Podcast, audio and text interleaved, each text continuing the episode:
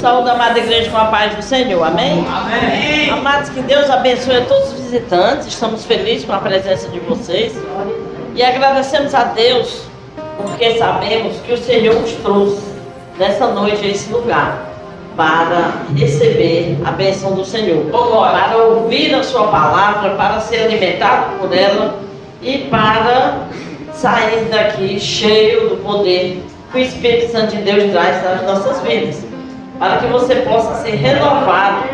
A Bíblia diz que nós precisamos ser renovados a cada dia, assim como a águia se renova, as ovelhas também se renovam. É, é, sabemos que alguns animais se renovam, principalmente os pássaros. Eles renovam as penas, as penas do bico, é, as garras, mas também as cobras se renovam. Elas também né, se renovam. É, elas até trocam tudo. E as ovelhas também se renovam a cada dia. Tudo se faz novo. A palavra de Deus diz que em nossa vida, com o Senhor, tudo se faz novo. Certo? Então vamos abrir nossas Bíblias no, na carta, perdão, no livro do profeta Samuel, no capítulo 15. Hoje é noite de Santa Ceia e eu quero convidar a igreja. Mas nós vamos refletir hoje sobre é, arrependimento. Hoje é noite de Santa Ceia, é noite de nós refletirmos na grande e maravilhosa bênção que recebemos do Senhor, de Jesus ter ido ao madeiro morrer em nosso lugar. E mais do que isso, sabe, gente diz que o Senhor foi ao madeiro morrer em nosso lugar, isso já é muito. Isso é imensurável. Jamais subiu a mente humana, ninguém imaginou, ninguém fez isso por ninguém. No máximo que a pessoa já conseguiu foi, ai, eu te amo tanto, tanto que eu não sei viver sem ti, aí te mata. Olha, oh amor miserável esse, né? Ai, não posso viver sem ela, não posso viver sem ela, e mato ele, mato ela. Não, Jesus disse, não posso viver sem você. Eu vou morrer por você. Eu vou pagar a sua dívida para que você viva eternamente comigo. Amém? Então o Senhor Jesus morreu no nosso lugar para nos dar acesso ao reino de Deus. Para que quando ele vier, porque Jesus vai voltar. Ele subiu ao céu dizendo: Eu vou voltar. Glória a Deus. E quando eu voltar, eu vou levá-los para que vocês estejam comigo aonde eu estiver. Vocês vão estar comigo. E a vinda de Jesus está próxima. A gente vê sobre tudo o que acontece. Outro dia alguém estava dizendo, meu Deus, não termina uma coisa e começa outra. Eu disse, são os sinais do final do tempo. A gente vê, vê uma, coisa e vem outra e vem outra. Não sei com quem eu estava e a pessoa olhou para aquela tempestade de areia que alcançou São Paulo agora. Foi gafanhoto, agora é areia. Eu digo, olha, não é as dez pragas do Egito, mas são as pragas que vão se sucedendo, anunciando que todas as coisas estão debaixo da poderosa mão de Deus. Quanto mais o homem se diz independente, quanto mais o homem se diz inteligente, quanto mais o homem se diz é, é, autossuficiente, mais dependente da graça de Deus, ele fica. Amados, eu nunca vi tanta gente com depressão, com pânico, com isso, com aquilo. Eu tenho encontrado, eu, eu vivo pelas ruas assim, trabalhando, e eu fico vendo pessoas, uma após outra, doente, doente, doente. Quanto mais o homem se acha autossuficiente, mais solitário ele se fica, mais é, angustiado ele fica, e com mais medo. Aí a pessoa diz, eu estou com síndrome de pânico. Pânico de quê? Pânico é um medo profundo. Medo de quê? Nós não temos que temer nenhuma das coisas. Porque o Senhor está conosco. A Bíblia diz, não temerei o que poderá me fazer o homem. Sabe, amados, quem está em Cristo é nova criatura. E o Senhor está com ele. Nós não temos que temer nenhuma das coisas que estão acontecendo. nós só precisamos é ter convicção, ter a certeza absoluta de que eu estou no Senhor e de que o Senhor está em mim. Amados, a Bíblia diz, Tiago diz, que se alguém diz que não peca, o tal homem é mentiroso. Todos nós pecamos. E pecamos todos os dias. Na verdade, se amanhã você, se você hoje disser assim, Senhor, amanhã eu vou passar o dia sem pecar. E aí você acordar e, e, e por mais que você se esforce o dia todo, no final do dia, quando você fizer a reflexão, você vai ter do que se arrepender. Você vai dizer, poxa vida, devia ter feito isso. Eu disse que não ia pecar, mas eu fiz isso. Eu não me segurei, eu não me controlei, eu, eu acabei escorregando, eu acabei deslizando, eu acabei, poxa, me aborreci, não segurei quando eu já tinha falado. Isso é inerente à natureza humana. Ou seja, isso é natural na natureza humana. Eu não estou dizendo que não é pecado. É. É. E devemos sim refletir, nos analisar e nos arrepender e procurar melhorar. Mas nessa noite eu quero falar de um arrependimento daquele tipo de pecado que a gente, é, a gente comete deliberadamente.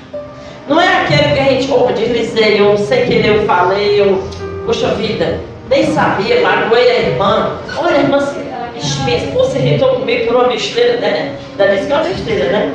Aí diz assim, não uma cara besteirinha de nada, tudo mais. Não é esse tipo de coisa. Esse tipo de coisa é inerente à natureza humana e o Senhor nos perdoa, porque a gente olha e, puxa vida, devia ter feito. Não, não vou mais fazer.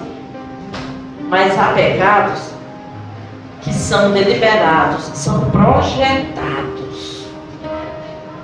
São projetados. E esses, e esses são os mais escabrosos. E esses são os que mais precisamos nos arrepender, porque eles nos separam da graça de Deus. Amados, é, ele, ele fecha o canal de comunicação. Eu estava procurando uma coisa aqui para comparar, para que você entenda. Sabe quando você bota combustível no carro e de repente fechou tudo e não passa? Travou, fechou, trancou esse tipo de pecado, ele fecha o céu sobre a nossa cabeça. Nada passa. Você está totalmente consolado. Vamos abrir as Bíblias então em 1 Samuel capítulo. Eu fiz essa introdução para quê? Porque eu vou ler bem pouco hoje, nós vamos ler dois textos. Nós vamos ver primeiro, nós vamos ver, é 1 Samuel capítulo 15.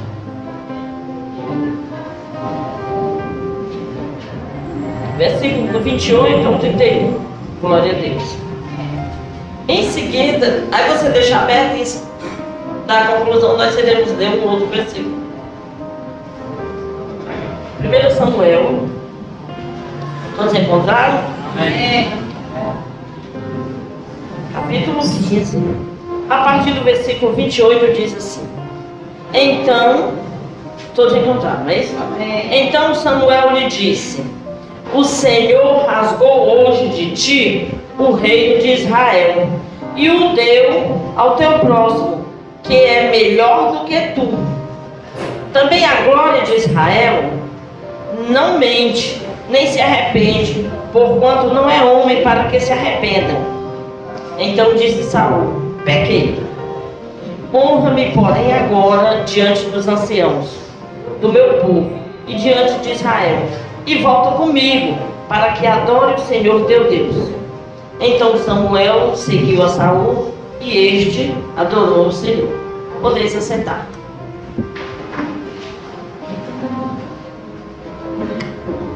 Amados, hoje eu quero falar dos Amalequitas, do Samuel e de Saul. Para que vocês possam ter uma ideia melhor, os Amalequitas era um povo nômade, um povo. É, eram tribos, vocês sabem que no Antigo Testamento o povo era muito povo de tribos, de tendas. Eram povos, não havia muitas cidades. Depois de fechar essa porta. Não havia muitas cidades, ele era um povo de, de tendas. Mas havia os povos que trabalhavam, que plantavam, que colhiam para comer. Os amalequitas, eles eram eles eram, eram netos de Esaú. Lembra de Esaú? O irmão de Jacó? Eles eram netos de Esaú. Eles não eram pessoas dadas ao trabalho, eles não eram afeiçoados a trabalhar, plantar, colher, é, comprar, vender, criar animais, não. Eles eram é, homens de guerra, alugados, é, mercenários, essa palavra. Eles eram mercenários. Eles não gostavam de trabalhar, eles preferiam guerrear. Então eles moravam aqui e viam outro povo, outro. Aí eles iam lá, invadiam, tomavam tudo que eles plantaram, saqueavam a cidade, tomavam todos os alimentos e ainda muitas vezes pegavam algumas mulheres e crianças e levavam e vendiam como escravos. Estou fazendo uma introdução para que vocês entendam que Deus não é injusto com ninguém. Então eles não trabalhavam, eles não trabalhavam. Eles viviam de saquear a cidade. E quando o povo de Israel saiu do Egito e caminhava para a cidade prometida, eles muito perseguiram a Israel. Até porque havia aquela questão entre Jacó e Esaú. Então eles não perdiam uma oportunidade de saquear Israel, de se colocar contra Israel, de, ah, por aqui eles não vão passar, eles não estão caminhando aí, mas por aqui eles não passam. Eles sempre foram alguém que se levantou contra o povo de Deus. A Bíblia diz que quando o Senhor prometeu a Jacó, o Senhor disse: Olha, em ti serão benditas todas as nações. Eu abençoarei os que te abençoares, e amaldiçoarei os que te amaldiçoares. Amados, Deus é fiel e cumpre com a sua palavra. Então, quando o povo pediu um rei, o Senhor deu à nação de Israel Saul. Saul era o rei. Saul era alguém que o Senhor escolheu para a missão de, de reinar sobre o povo. E ele reinou durante muito tempo. Mas a verdade é que o coração de Saul é, se engrandeceu com o busto. Ele, com o passar do tempo, ele se envaideceu, ele se engrandeceu, ele se tornou arrogante. E esses são sentimentos, como nós estamos vendo, são sentimentos na alma que adoecem. Muitas pessoas estão doentes por causa das emoções. A doença da humanidade hoje é emocional, não é física, é emocional. Porque nós não queremos entregar os nossos sentimentos ao Senhor. Nós não dizemos, Senhor, toma as minhas emoções, toma os meus sentimentos e dirige. Senhor, eu vou fazer a tua vontade. Porque a tua vontade é boa, a tua vontade é perfeita. Amados, a vontade do Senhor para a sua vida, ela é perfeita. Você pode até desejar fazer uma coisa ou outra, mas o melhor plano é aquele que o Senhor tem para a tua vida. O coração do homem faz planos, mas graças a Deus que Ele não nos permite que a gente coloque em prática todos os nossos planos. Porque nem sempre os nossos planos são perfeitos. Muitos dos nossos planos são egoístas, são voltados não somente para o nosso prazer, para o nosso bem-estar. Não pensamos no próximo. Queremos estar bem, queremos se dar bem não importa o outro. Então o Senhor tem planos para a nossa vida. E quando o homem se engrandece, quando o homem começa a se achar superior, começa a se achar grande, ele começa a tomar decisões fora da direção de Deus. E eu insisto, eu bato nessa tecla há 20 anos. Fora da direção de Deus, Deus não tem responsabilidade de nos abençoar. Ele faz um plano para a sua vida.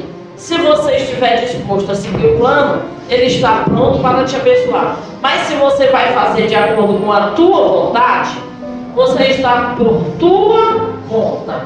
É a tua vontade, e é a tua direção, e é a tua conta. Você, eu, eu não quero dizer que você está só, mas você está por sua conta. O Senhor não tem nenhuma obrigação de fazer a tua vontade. Mas quando Ele te chama para servir, Ele diz: Eu que eu te darei o melhor da terra. Ele promete te abençoar.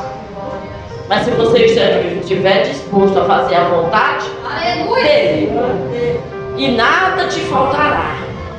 Quando nós nos dispomos a andar segundo a vontade do Senhor.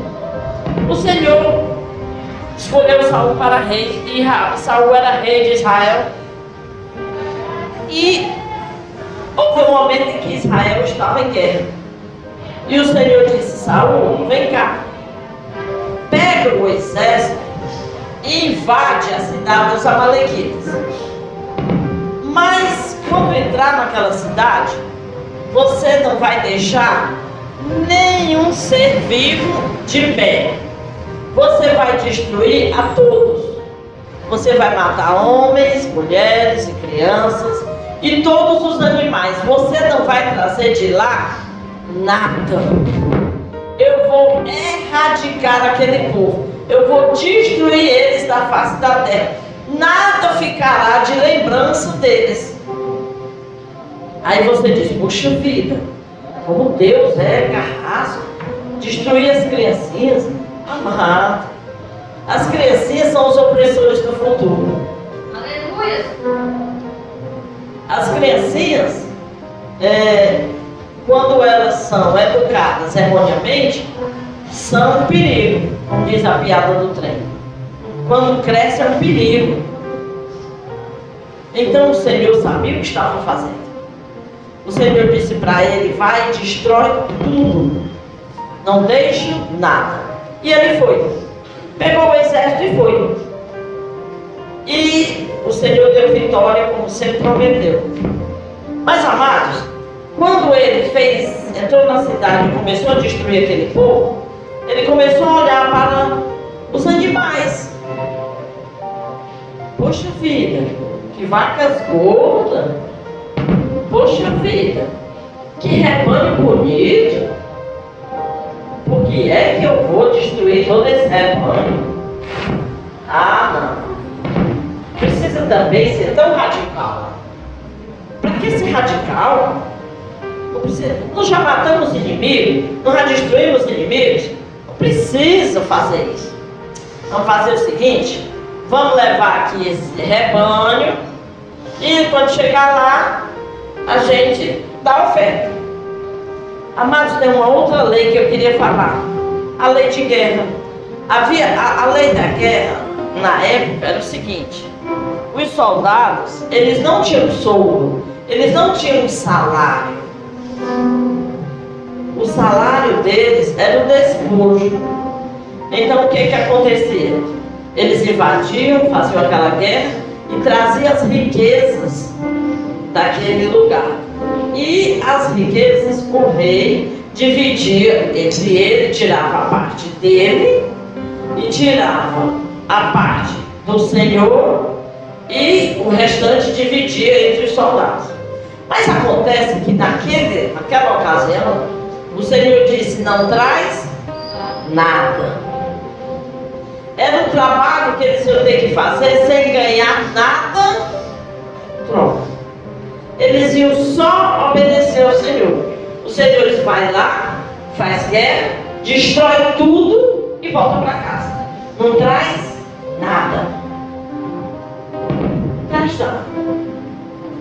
Aí o que foi que fez? Quando ele olhou para o rebanho, disse, não, vou levar esse rebanho. E usou a belíssima desculpa de dizer, rapaz, esse rebanho é tão bonito, não, eu vou levar e quando chegar lá, a gente oferece de oferta ao Senhor. O Senhor pediu aquela oferta. Ele disse que de lá ele não queria nada. Mas quando ele trouxesse, ele daria um dízimo para o Senhor e o resto ficaria para quê? Ele. Aí o profeta Samuel ficou orando, intercedendo pelo grupo que foi. Ah, mas o pastor era um velho que já estou cansado, tão doente. É. Mas enquanto eles guerreavam, o profeta intercedia. Lembra quando Josué foi para a batalha? Que Moisés ficou em cima do monte, ó. E Josué ganhava a batalha. Quando os braços do profeta cansavam, a batalha era perdida. Quando ele levantava os braços, a batalha era vencida. E Samuel ficou da intercessão. Mas amados, quando eles vêm voltando, de repente Samuel ouviu um balido. O que é um balido? O balido é o som do sino que faz. Sabe aquele sininho que as ovelhas têm no pescoço? Era um som de balido. Aquele som chama-se balido. E quando ele vinha voltando, Samuel disse: Que balido é esse que eu estou ouvindo? Porque não era para voltar nada. Não era para voltar gado, ovelha, não. Era para voltar só os homens. E aí ele voltou. E quando Samuel olhou, disse assim: O que foi que tu fez? O que foi que o Senhor te disse? Ele disse: Não, eu sei. Olha o pecado deliberado, projetado. Eu sei que o Senhor disse que era para destruir tudo. Mas acontece que eu olhei para esse rebanho e ele era um rebanho muito bom. Eu trouxe para oferecer oferta ao Senhor. Aí o profeta diz: Olha, cuidado, que a oferta é importante. A oferta é agradável ao Senhor. A Bíblia diz que a oferta é agradável. Mas a obediência é indispensável. Aí o Senhor olha para ele, através do profeta, e diz: Obediência, quero.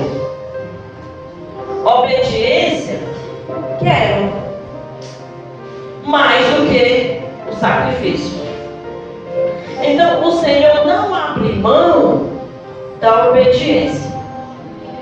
Aleluia. Da obediência.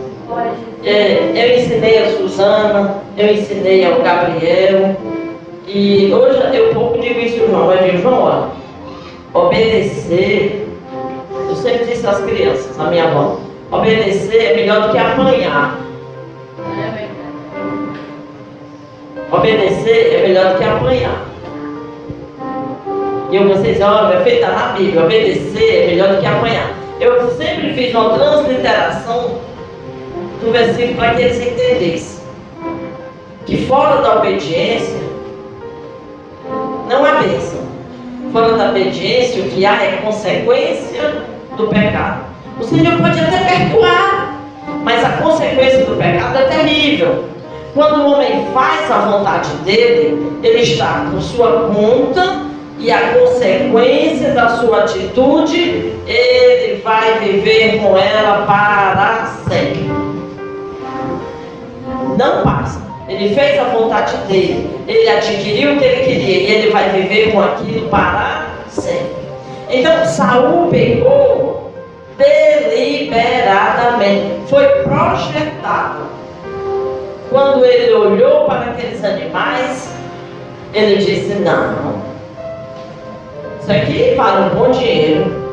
Tá vendo que eu não posso dar isso tudo? Vou, vou perder isso tudo aqui. Eu vou levar. E quando chegar lá, eu tiro a oferta, tiro o dízimo, levo para a casa do Senhor, entrego o profeta Samuel para ele sacrificar, oferecer em holocausto. Mas não era isso que o Senhor tinha pedido. Amados, quando o Senhor nos pede, Ele não nos pede sacrifício que não possamos. Ele não nos pede algo que não, não podemos fazer. Ele não nos pede algo além das nossas forças. Aleluia. Se Ele te pede algo, é porque você pode. Você pode. Ele não está te pedindo sacrifício, ele está te pedindo obediência. Quando o Senhor pede para você fazer uma coisa, ele só pede porque ele sabe que você pode. Agora o que ele está te dizendo é: renuncia à tua vontade e faz a minha vontade. E eu te abençoarei, eu serei contigo, eu te guardarei, eu te conduzirei, eu te guardarei em segurança, eu serei contigo, eu guardarei a tua família, eu guardarei a tua entrada e a tua saída por onde quer que tu fores.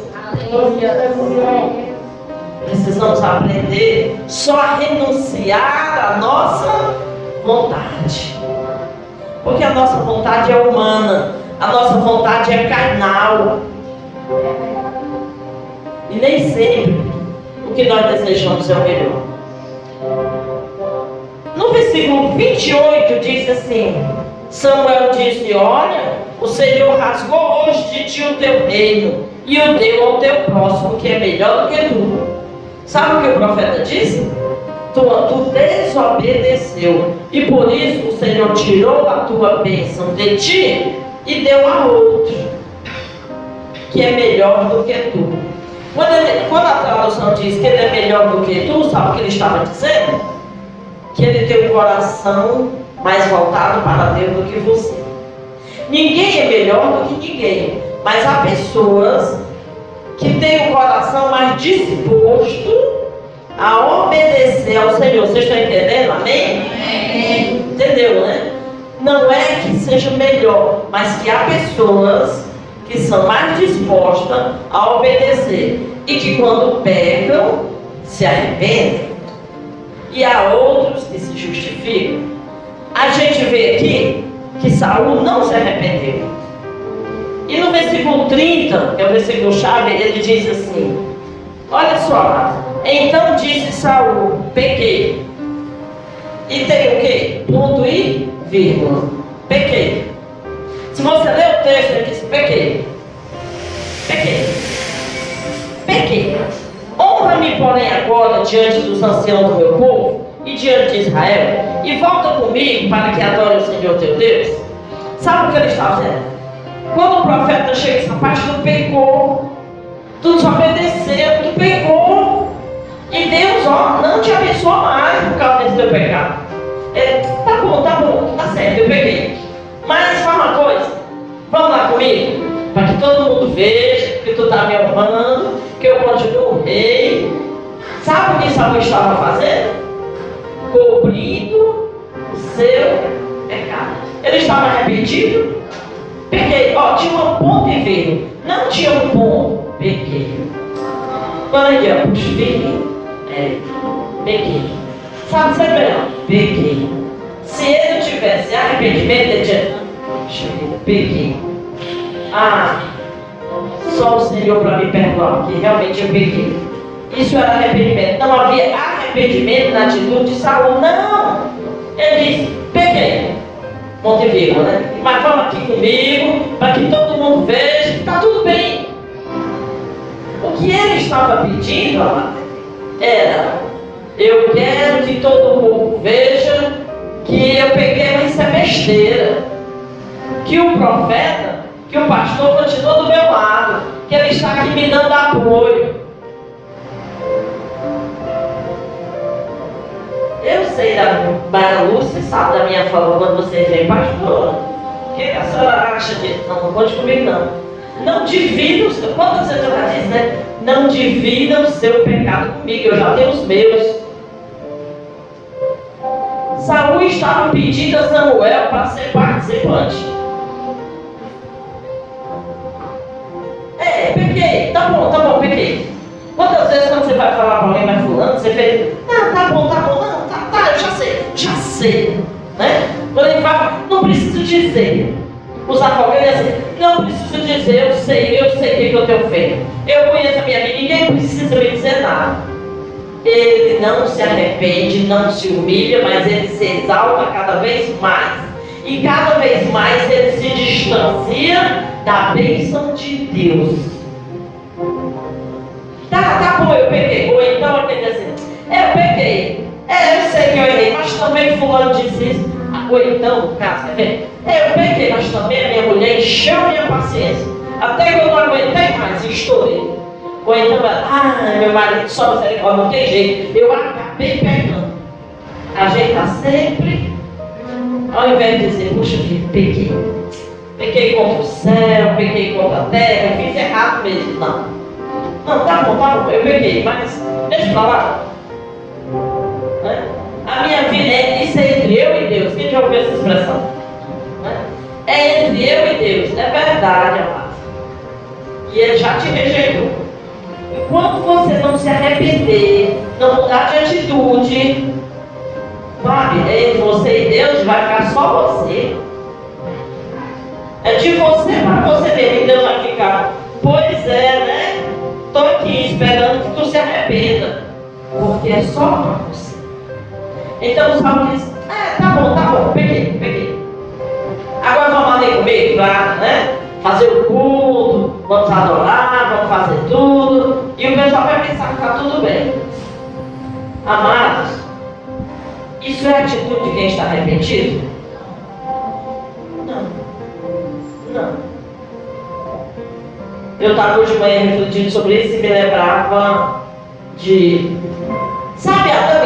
e Eva, que nós nos conhecemos, os nossos pais? É. A questão da obediência ao Senhor é tão séria. E a gente ama, não, mas, não, pastor, isso é besteira. Não, mas Deus entende. Sabe qual é o significado? Me diga, literalmente, no português, qual é o significado da palavra entende? Diga aí, ele fala. Compreender. Você acha que Deus aceita? Ele até compreende. Porque ele é inteligentíssimo, ele é a sabedoria em pessoa, ele entende. Mas ele é aquele que esquadrinha os pensamentos. Ele sabe por que é que você fez. Você fez porque você queria fazer no seu coração você queria fazer. Agora, o que você quer que Deus seja conivente, não, Deus sabe, Deus entende, Deus sabe que, não, mas eu, os homens, não, mas eu sou homem, eu nasci, se dá isso te dá o direito de ser adúltero, isso te dá o direito de se prostituir? Não! Desde quando?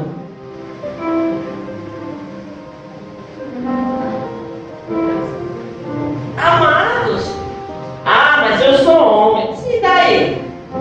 E Deus é Deus. Você é só homem. E Deus é Deus.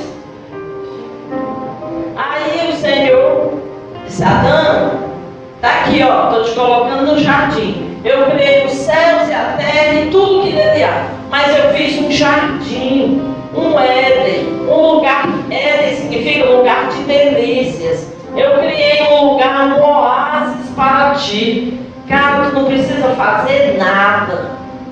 Tá aí, ó. Tem fruta, tudo, tudo para tu comer. Tá aí, tem de tudo. Eita, gente. Ah, Senhor, uma vida solitária. Amém. Tá aqui uma companheira. Amados, não havia falta de nada. Aí o casal desobedece. Assim: Adão, vem cá, homem, cadê tu? Senhor, eu estou aqui. Aqui aonde? Ela não, não disse, aonde? Senhor, eu estou escondido aqui atrás das árvores.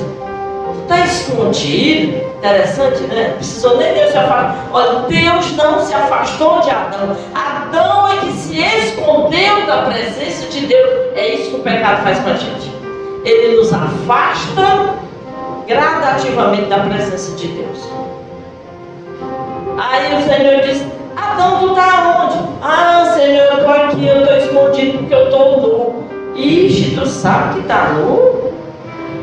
E quem foi que te disse que tu estava nu? Ah, Senhor. Aí o Senhor vai dizer assim: acaso o Senhor sempre dá a oportunidade da gente confessar o pecado?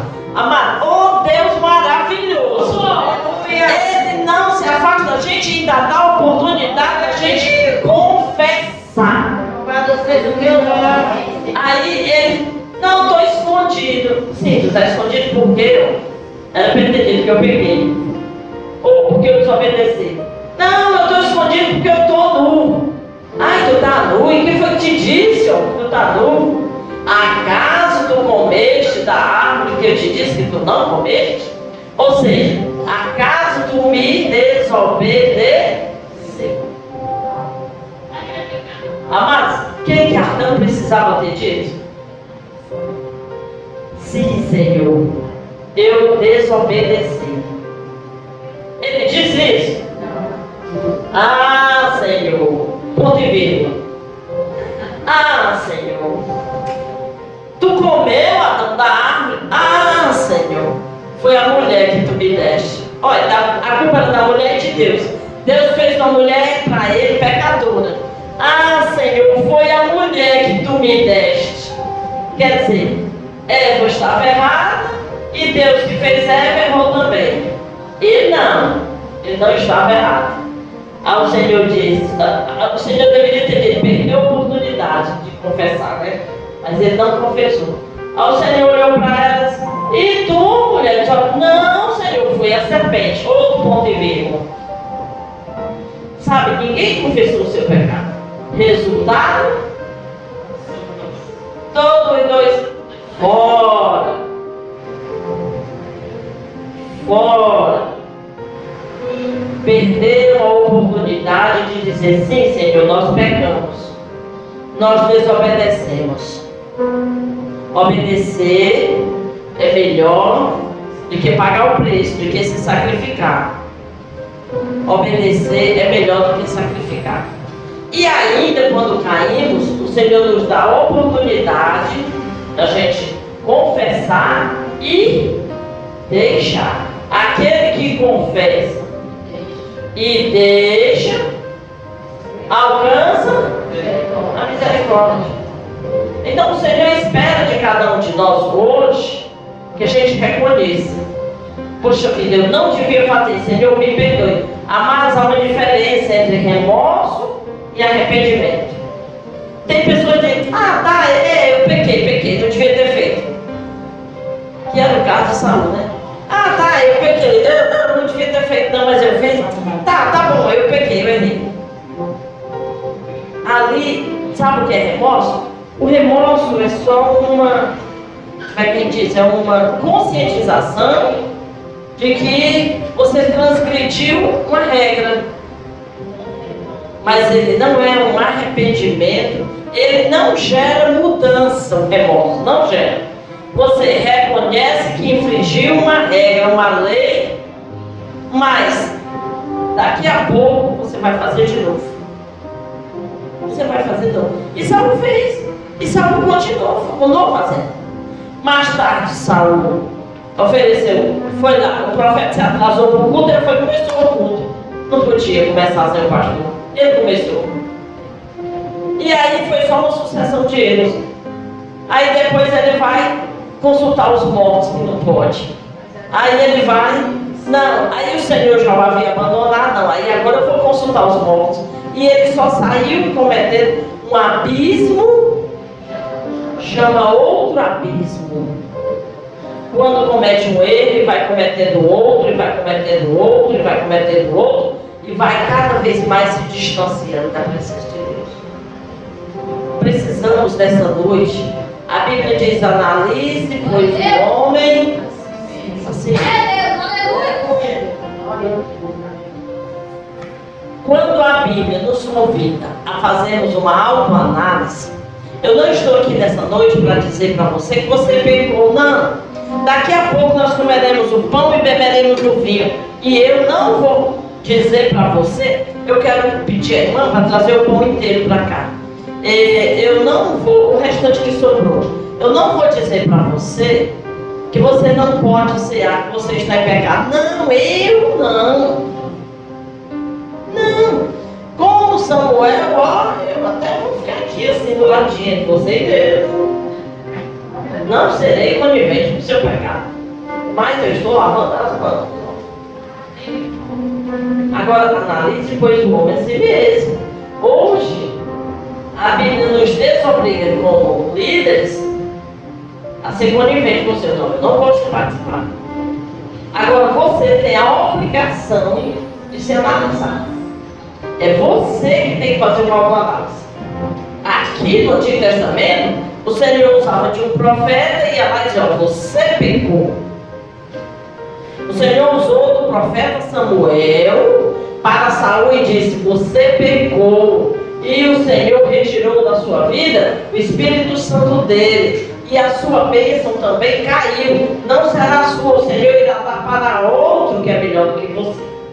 Para a gente já ir concluindo, então vamos abrir a Bíblia agora. Em 2 Samuel.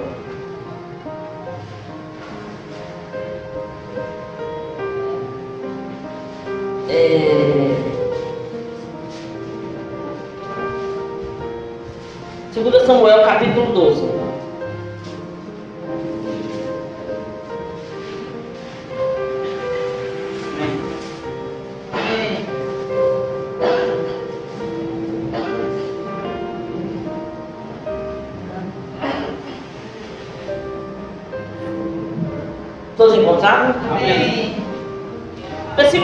13. Não precisa ficar de pé não, só arruma. No versículo 12 diz assim: Porque tu o fizeste em oculto, mas eu farei isto perante todo Israel e perante o sol. Então disse Davi a Natã: Pequei contra o Senhor Deus. Pequei contra o Senhor Deus. Ponto. Disse Natan a Davi: Também o Senhor te perdoou o pecado, não morrerás. Amados, que diferença? Quando, quando o Senhor retirou Saul e colocou Davi, o outro que era melhor, assumiu o trono, ele também pecou. Ele também deliberadamente pecou. Deliberadamente ele caiu que ele era homem, né? Aquela história do machismo. Eu sou homem, a mulher está se jogando de mim eu, né? Eu sou homem, né? Essa mulher, né? Então ele pecou. Pecou deliberadamente. Pecou deliberadamente. Ele, nesse ponto, não foi, ah, foi sem querer, não. Ninguém adultera sem querer. Ninguém é assim. Ah, foi sem querer, não foi sem querer foi deliberadamente. Aí o Senhor disse, não, teu pecado foi perdoado, não vai morrer não. Ixi, que é isso? Ele era o queridinho? Ixi, o Senhor tem dois meses dois pedidos? É Deus, aleluia! Ai, e Deus mata um e salva o outro? Não, mamãe. Veja que Saul, quando pecou, ele disse, tá bom, tá bom, pequei. Mas agora vamos comigo, e vamos lá, e vamos para a igreja, e tu vai me apresentar e vai fazer de conta que está tudo bem. Não havia arrependimento. Veja que quando Saul diz pequei, tem um ponto e vírgula. Pequei, mas. Me acompanha. Pequei, mas. Faz de conta que está tudo bem. Davi diz assim: pequei. Pequei contra o Senhor. Aleluia. Glória a Deus. Ponto. Ele não pediu mais nada. Ele não pediu o profeta para esconder o seu pecado. Ele não pediu nada. Aleluia. Aleluia, Jesus. E ele amargou. Ele pagou o preço do seu pecado. Nós não vamos nos estender nessa noite, mas acredite, Davi se arrependeu. Aleluia. E tudo que o Senhor espera de mim de você nessa noite é que sinceramente a gente reconheça que muitas e muitas vezes pecamos deliberadamente. A gente mente, a gente planeja. A gente planeja. Ixi, fulano vai me, o que, que eu vou dizer? Ei, não, eu vou dizer, eu vou dizer isso e isso. A gente planeja. A gente planeja o pecado. Com Ananias e Safira, a gente faz todo o projeto. Esquece que o autor da vida está olhando. Meu Deus, aleluia. Como é que quando Ananias e Safira mentiu, Eles acharam que estavam mentindo para Pedro. Mas o que foi que Pedro disse? Porque mentiste ao Espírito Santo de Deus. Amado, ninguém consegue mentir para aquele que é onisciente. Aleluia. Saulo tentou encobrir o seu pecado, ele não confessou. Ele não, ele não admitiu. Tá bom, pequei, pequei. Eu não pequei, pequei, tá bom, falar nisso não. Vamos aqui comigo para parecer que está tudo bem. Davi não. Davi diz assim: pequei contra o Senhor. Pequei. pequei. E no Salmo 51, que ele faz depois, ele diz: Eu pequei. Eu pequei contra ti somente. Ele nem botou a culpa da mulher. Sabe como é diferente, né? Adão disse: Não, Senhor, foi a mulher que tu me deste. Davi podia ter também, ela ficar tomando banho na minha janela. Aí eu peguei, não.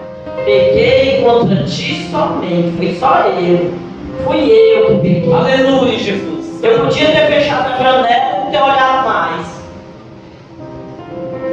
Eu pequei contra ti somente. Eu fiz o que era mal diante dos teus olhos. Ele tinha consciência de que o Senhor fez todas as coisas. Aleluia. Pequei contra ti somente. Eu não sou digno.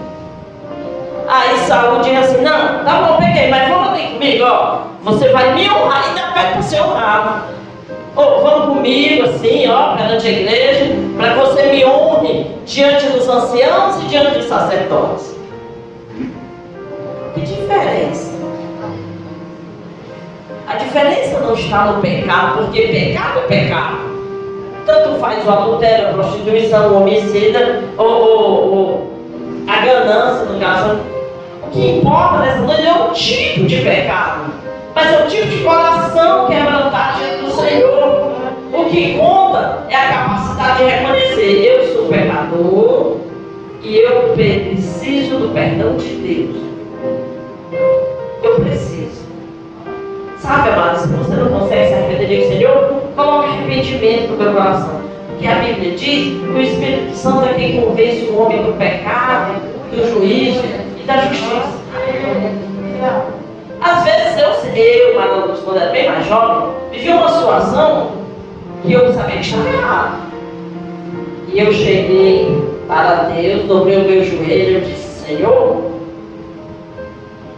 eu sei que isso que eu estou fazendo não está de errada. Mas, Senhor, eu não estou arrependido. Eu não ia me, amar mentir para Deus. Como é que a pessoa acha que pode mentir para Deus? Aí, como é que você pode fazer uma oração bonita de lábios? E aí o Senhor disse assim, ó, esse povo aí tá falando isso é só de lábios, mas o coração tá longe. Amados, se a gente guardar essa palavra, puxa, toda vida que você pensar e dizer, oh Senhor, eu errei, mas eu não devia ter foi pecado. Pare de se justificar, porque Deus sabe que foi a dureza do seu coração. Foi a sua ganância, foi o seu orgulho, foi a sua arrogância, foi o seu coração endurecido. Não pare de botar a culpa do outro pelo seu pecado. O pecado é seu. Foi o seu coração que maquinou, foi o seu coração que fez. O meu pecado é meu. Diga nessa noite para você: o meu pecado é meu, é seu. E não divida ele com ninguém, pelo menos comigo, não venha. Não traga. Não quero que o pastor diga, não, meu irmão, eu entendo. Você vê, não, eu não entendo. O que eu entendo é que você pegou e que você precisa se arrepender urgentemente.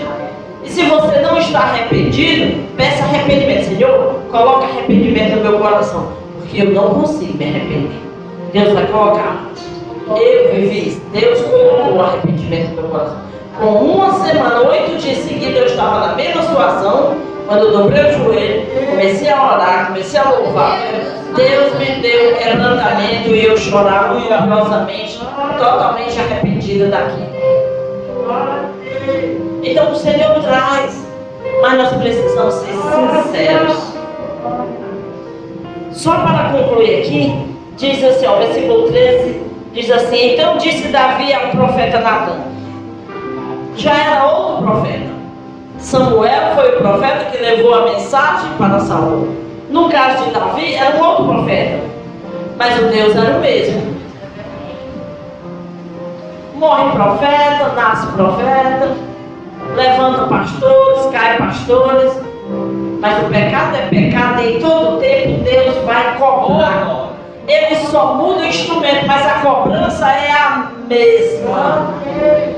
O que Deus esperava de Saul, ele cobrou também de Davi. Só mudou o profeta, mas a cobrança foi a mesma. Aí ele disse: Pequei contra o Senhor. Disse Natan a Davi: Também o Senhor te perdoou o teu pecado, não morrerás. Aleluia. Quando ele disse, confessou, eu pequei contra o Senhor. Naquele momento, o Senhor, que som dos corações, viu que havia arrependimento. Ele disse: É, o Senhor te perdoou, não morrerás. Glória a Deus. Não morrerás. Ponto. Com questão arrependimento, estava tudo resolvido. Parte A estava pronta. Amados, parte B. Quando a gente faz o que deseja o nosso coração, salário é nosso. Salário do pecado pertence ao homem. Não passa.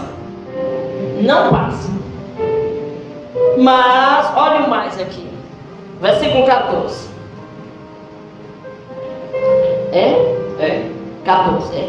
Mas, posto que com isto, deste motivo a que blasfemassem os inimigos do Senhor, também o filho que te nasceu Certamente. morrerá. Então Natan foi para sua casa, entregou a mensagem e se foi. Certo, pecou. Não, mas Natan só está errado. Ele disse, eu pequei. Pequei contra o Senhor, realmente eu pequei. Arrependi, né? Só falta dizer, está arrependido, né? Tu não vai morrer, não. Mas o teu pecado tem consequência. O teu pecado gerou mau testemunho. O teu pecado fez com que o povo agora blasfemasse contra Deus. Olha aí, o escolhido do Senhor, olha aí o ungido do Senhor. Os inimigos de Deus agora blasfemam por causa do teu pecado. Amado, cuidado quando você for acusar Davi. Eu vejo pregador acusando Davi. Cuidado, isso é grave.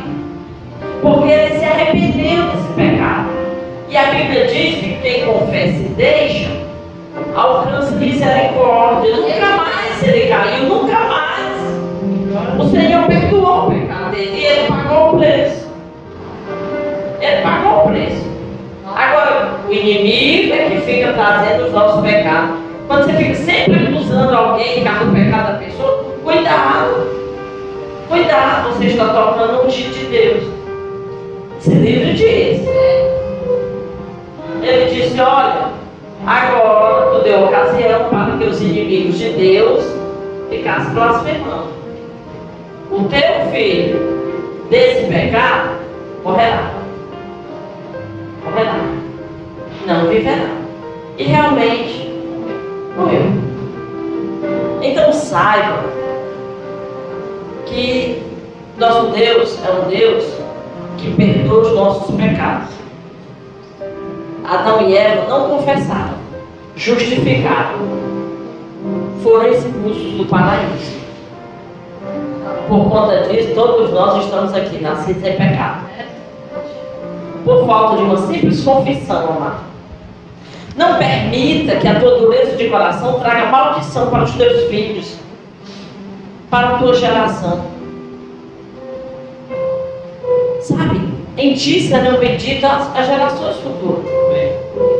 Mas também, através do pecado, essa maldição hereditária pode continuar. Amado, te arrepende enquanto é tempo, muda. Pensa. Analisa nessa noite, eu te convido a você analisar você mesmo. Se analise, faça uma reflexão. Poxa vida, até agora você viveu de acordo com seus conceitos, com que você. Ah, mas eu aprendi assim, aprendi com meu pai, com a minha mãe. E quem disse que o teu pai e tua mãe eram modelo de certo?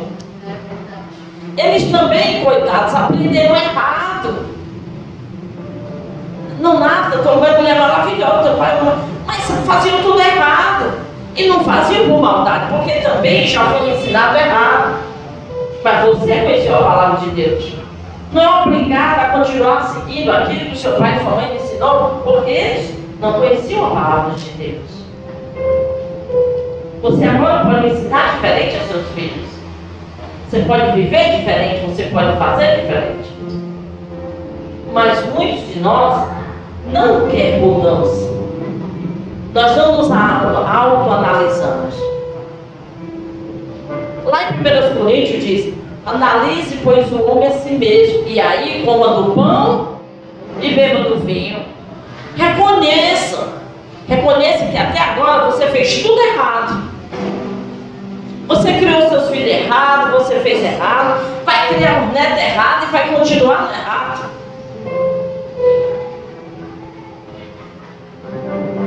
Que tipo de amor é esse? É o amor que mata, é o amor que destrói. Porque esse amor que não corrige, ele traz frustração ele traz uma vida de pecado. E aí o teu filho vai dizer, não, mas o meu pai e a minha mãe fez foi assim, eu vou fazer assim também. Faça diferente. Está na hora de você fazer diferente. Está na hora de você ser diferente. Nunca, nunca é tarde para a gente começar a mudar. Nunca. Nunca. Ontem a gente estava lendo o culto de campanha e a Irene reconhecendo algumas coisas, ela estava se, se analisando e comparando com alguém bem mais jovem.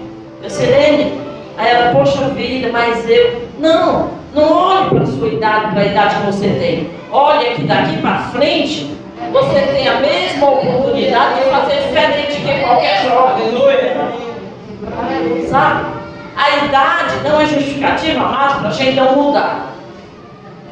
Não, mas eu já tenho 50 anos, eu não mudo mais. Muda! Muda! Tudo muda. Você sempre pode mudar. Porque o nosso coração não envelhece. Envelhece o nosso corpo, nosso coração não. E se no nosso coração nós decidimos fazer diferente, a gente faz. A gente faz. Então a idade não é justificativa para não fazer diferente. Analise, pois, o homem a si mesmo. Precisamos essa noite dizer: Poxa vida, eu tenho vivido. Aí a gente, poxa vida, eu estou na igreja há tanto tempo, a minha vida não muda. Não vai para frente, eu não consigo, eu não conquisto, eu não alcanço. Aí vem outro ali, bem novinho, dois anos de fé, três anos de fé, e a gente vê só vitória, vai olhar o coração dele. Vai olhar como ele se quebrando. Vai olhar como é que ele se lança na presença de Deus. Aí daí diz assim, não, mas você sabe, o meu casamento é assim, que eu cresci assim, eu fui ensinada. Não, eu fui ensinada, amado, mas eu faço tudo diferente. Eu também fui ensinada por pessoas mais velhas do que eu. Mas eu faço é como está escrito. Na medida da minha capacidade de mudar, eu faço conforme está escrito. E não conforme eu aprendi. Oh.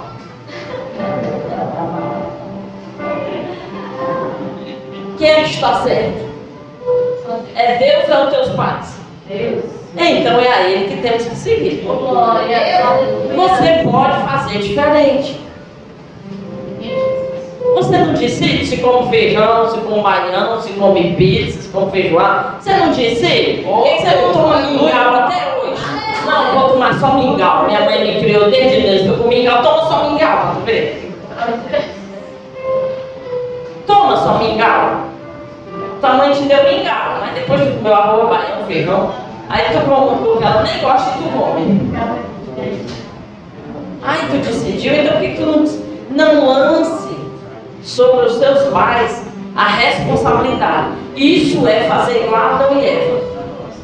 Você tem a oportunidade de fazer diferente. Não culpe os seus pais, não. Mas porque minha mãe me criou assim, sua mãe me criou assim, porque a bichinha não conhecia falar Deus. Mas você tem a Bíblia na mão, faça diferente.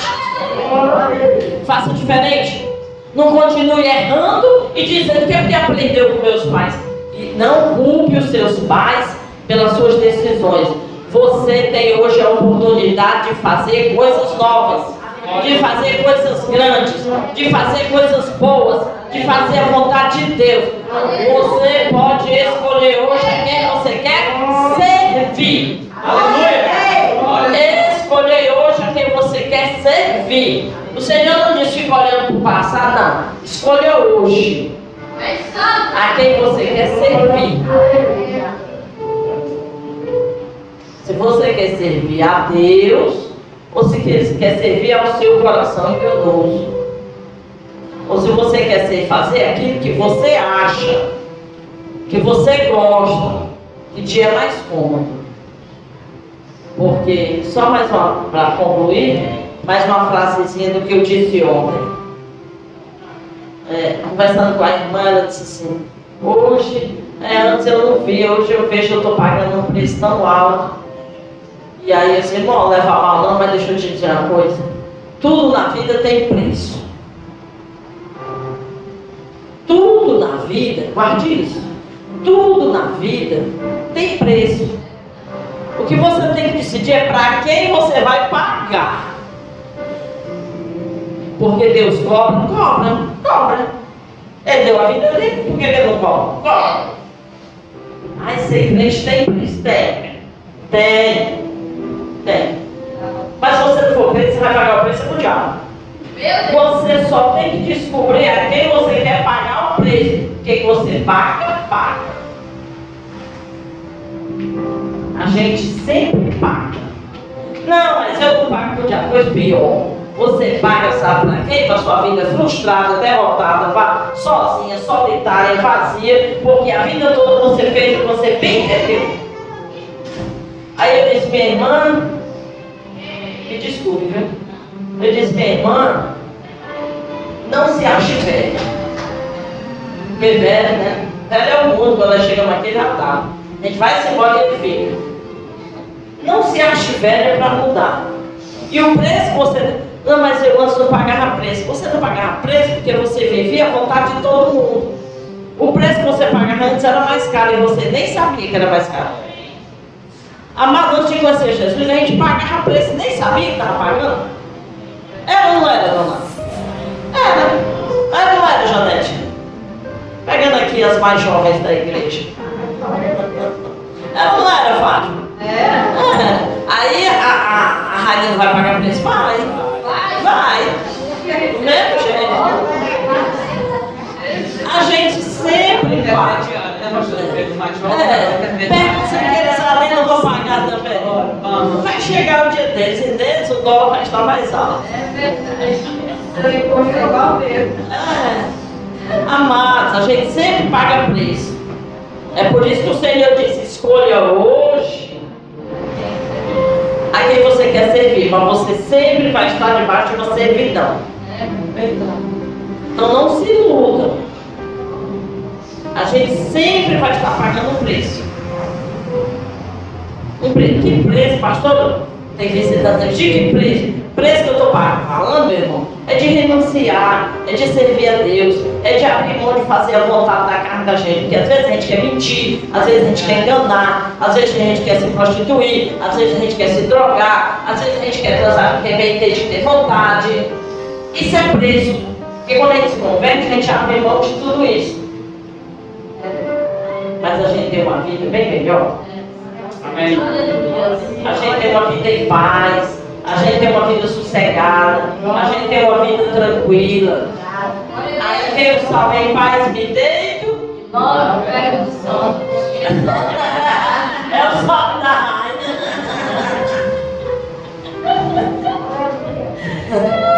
Em paz, me deito logo perto do sol.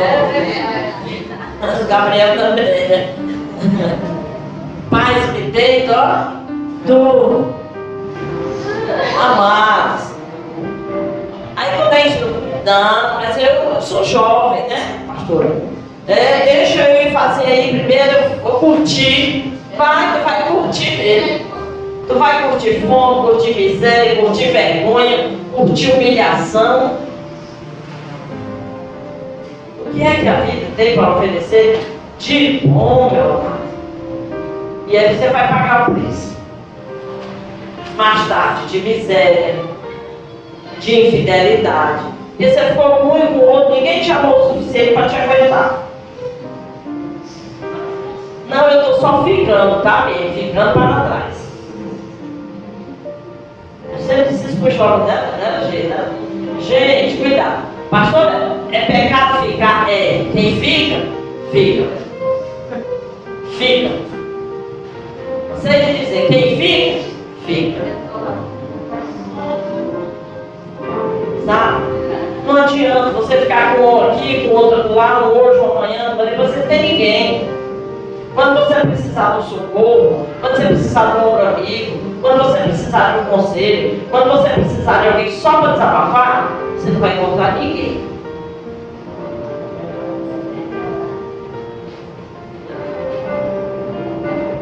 Você não vai encontrar ninguém. Semana um homossexual chegou para mim, chama de tia, né? Eu estou na idade da tia, sabe? Aí, ô tia, eu queria falar com a senhora. Eu estava sentada e disse, fala. E aí ele disse, tia, aconteceu isso, isso, isso, eu fui rebaixar, fui rebaixar de carro, fui rebaixar de salário, aconteceu isso, isso, eu sei, meu filho, foi injusto o que aconteceu contigo, ele foi, tia. Eu saí daquele ponto, eu estava com tanta vontade de chorar, mas eu não tinha para quem contar. Eu não tinha com quem desabafar. Por isso eu estou contando para a senhora. Deu vontade de dizer, esse é o preço do homossexualismo. Tantos homens na vida daquele rapaz. E na hora que ele estava angustiado, ele não tinha com quem desabafar. E aí ele sentou, tia, eu estou só precisando desabafar. Pode falar. Estou aqui para lhe ouvir. Amados, você pode fazer tudo que você acha que é legal. Mas é solidário. É solidário. Quando você precisar de socorro, você vai olhar para um lado para o outro, você não vai ver uma mão estendida. Porque você fez a tua vontade. Por isso, eu digo, escolhe hoje a quem você quer servir. Mas também te digo, o próprio Jesus que disse que tinha preço, ele disse, vinde a mim, pois, todos vós que estáis cansados, todos vocês que estão se sentindo sobrecarregados e tendo que desabafar, vem a mim, venha. Desabafe com o Senhor. Aquele homem me procurou, ele estava procurando Deus. É claro que ele não quer pagar o preço do Senhor. Mas ele, todo mundo sabe que eu sou pastor, ele chega, senta no meu banquinho lá e vem desabafar. Vinde a mim todos que estão cansados. Você que está sobrecarregado. O Senhor a mim que eu te alivio. Eu, eu, eu saro a tua dor. Vinde a mim e eu te aliviarei. Eu passarei de ti essa dor.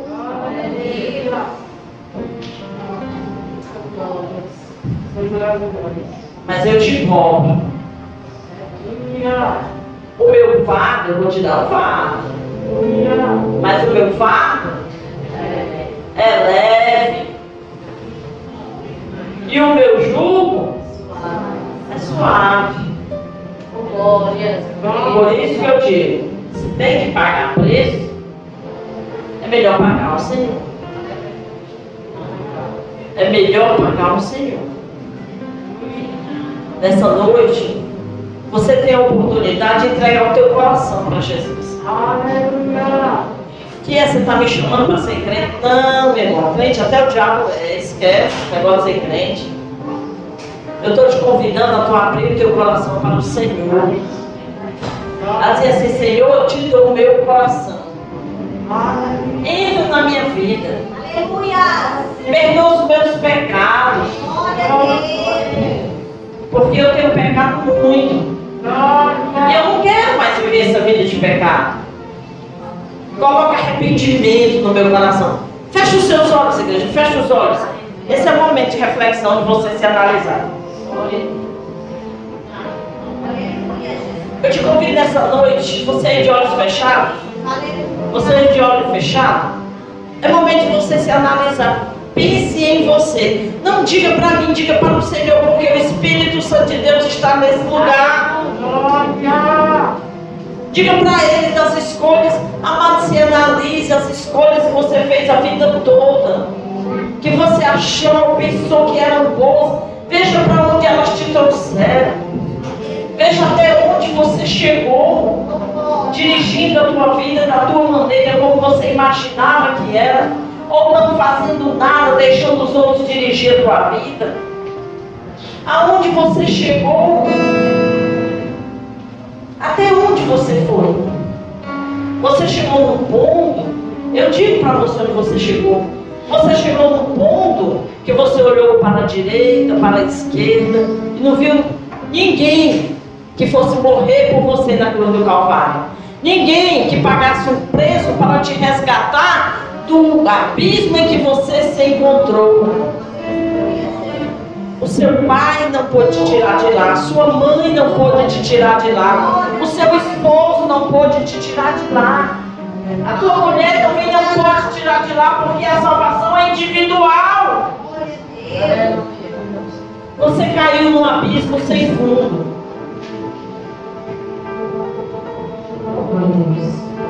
Mas se nessa noite você clamar pelo Senhor, Ele te tira desse abismo profundo. Ele diz: clama a mim e eu te responderei. Ele diz: vinde a mim todos os que estáis cansados, e eu te alivio. Reconheça nessa noite que você precisa da direção de Deus. Se há alguém aqui que deseja nessa noite abrir o seu coração para o Senhor, eu te convido a ficar de pé e levantar a sua mão para o Senhor. E o Senhor vai nessa noite estender a sua bênção. O Senhor vai perdoar o teu pecado. O Senhor vai sarar a tua iniquidade.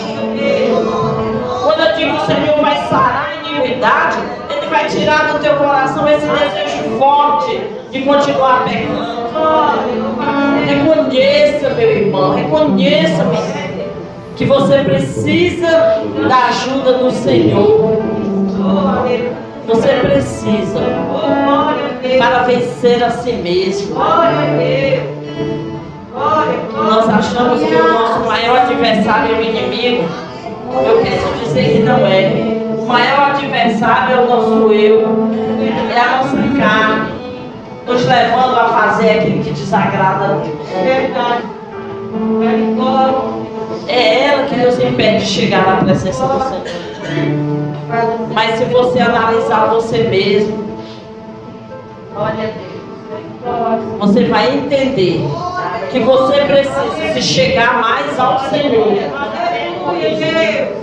Você vai reconhecer que você precisa aceitar a Jesus na sua vida para que Ele faça uma mudança. Você precisa de Jesus não só para dizer eu sou crente, mas você precisa de Jesus para dizer não ao pecado deliberado. Para quando a tentação vier para você fazer o que é errado, você dizer não, porque o Senhor não se agrada disso. Não, porque o meu Deus não gosta disso. Eu não falei isso porque isso não é agradável a Deus. Porque isso tem consequências mais tarde. E eu não quero pagar preço. As coisas velhas se passaram. A partir do momento em que você aceita Jesus, as coisas velhas já passaram. O Senhor te dá uma nova vida. Quando eu te convido a aceitar Jesus, eu estou te dizendo: aceita nessa noite o fardo do Senhor.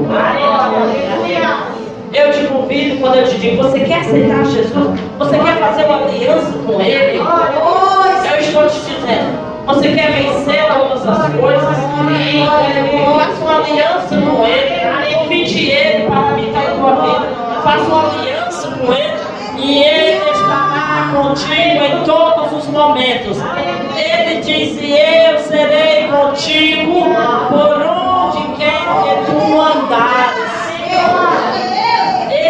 Deus a quem servimos. Ah, pastor, mas se eu fizer isso, vão me chamar de crente. E daí? Pior é chamar de ladrão. Ah, mas vão me chamar de fanático. E daí? Pior é chamar de, de velhaco. Quantas coisas as pessoas têm falado mal de ti e tu se importa porque as pessoas dizem de ti? Amados, é melhor agradar a Deus de que agradar aos homens. Porque não importa o que os homens pensam. Ele sempre, deixa eu lhe dar a notícia, ele sempre vai pensar mal de você. Tudo que você fizer nunca será suficiente para agradá-lo. Agora o Senhor te diz nessa noite, me dá o teu coração. E o Senhor se agradará de ti. Fiquemos de pé. Amém? Vamos orar em nome de Jesus. Feche seus olhos. Senhor nosso Deus e nosso Pai, nós estamos aqui na tua presença para apresentar esse projeto em tuas mãos, para que o Senhor possa abençoar poderosamente a vida de cada um que vai participar, vai fazer, vai se fazer participante deste momento, Senhor. Que o Senhor possa abrir as portas, Jesus amado, que o Senhor venha repreender, Jesus, as dificuldades. Que o Senhor possa, em nome de Jesus, Pai amado, dar condição a cada um que decidiu participar, meu Pai, com amor e com alegria. Nos despede da tua santa paz, dá uma semana de vitória, Jesus. Abençoa, meu Pai amado, o ministério, toma nas tuas mãos, Senhor. Tudo que está sendo feito, meu Pai, toma, meu Pai amado, na frente, Jesus. Vem abrir os caminhos, Senhor, e vem, Jesus, nos colocando, meu Pai amado, mais mais amor e união, Senhor. Que possamos trabalhar unidos no mesmo propósito, Pai, em nome de Jesus. Amém. Amém.